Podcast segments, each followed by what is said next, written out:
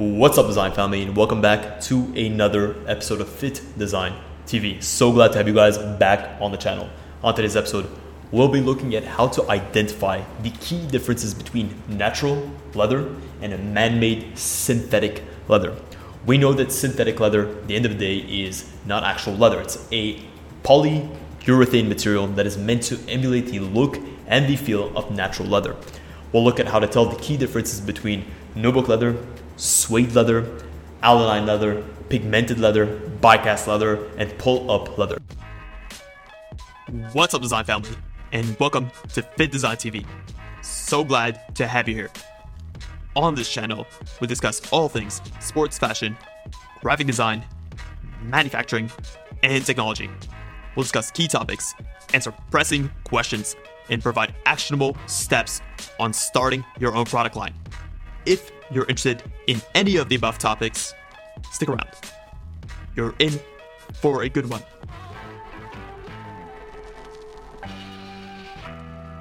Getting right into the episode, the first comparison that we're going to want to make is how to tell real leather from fake leather. The easiest way that you can start is grab your eye and look at the surface of the material.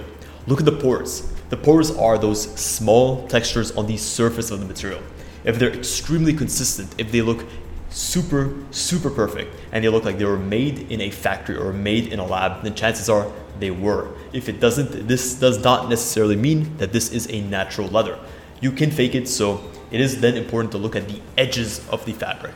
If the edges are rough, then good. You're on to the next step. And if they're super perfect, right? They look, again, like they were cut, like they were man-made, they were made in a lab, then chances are this is artificial leather. Now that you've identified whether your leather is artificial or natural, it's time to look at what specific type of leather you're actually dealing with. The first thing that we're going to look at is whether or not your leather is a suede or a nubuck. And the easiest way to tell this is by actually examining the surface of the fabric and running your finger along the surface.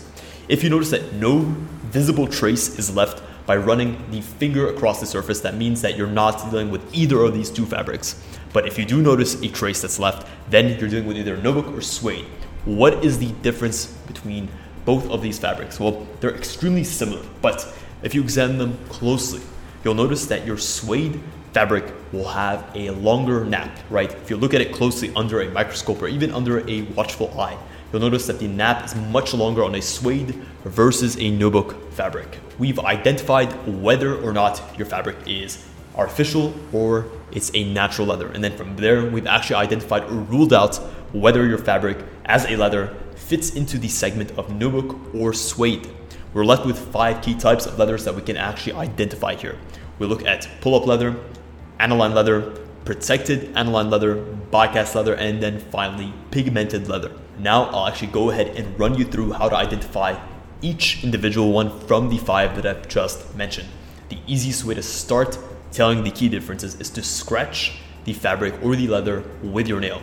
What you'll notice, if a mark is left, the next step from here is to test the fabric with a drop of water. If what you notice is that you actually leave an imprint or an impression on the surface of the leather, then you need to either try to stretch and fold the leather. If the fabric gets lighter in color, once you stretch and fold it, then you're dealing with pull-up leather. And if the surface color stays completely the same, then you're actually dealing with aniline leather. With the same nail scratch test, if you do notice that no mark is left, and then you try to pour some water onto the surface of the leather, and then you notice again that a mark is left, from there you know that you're dealing with protected aniline leather. However, on the flip side, if you try the fingernail test and you notice no mark is left, and then you try the water droplet test and you notice again that no mark is left, you need to observe the surface of the leather.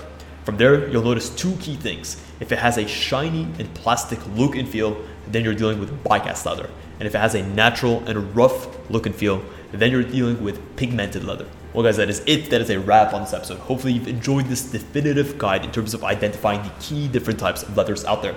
To help you guys, I've included a 9x16, pretty much an iPhone handy flowchart that I developed so that you guys can actually look at this when you're out next time and you're trying to tell the differences. That way, you know what type of leather you're dealing with and if you're dealing with a natural or a artificial leather.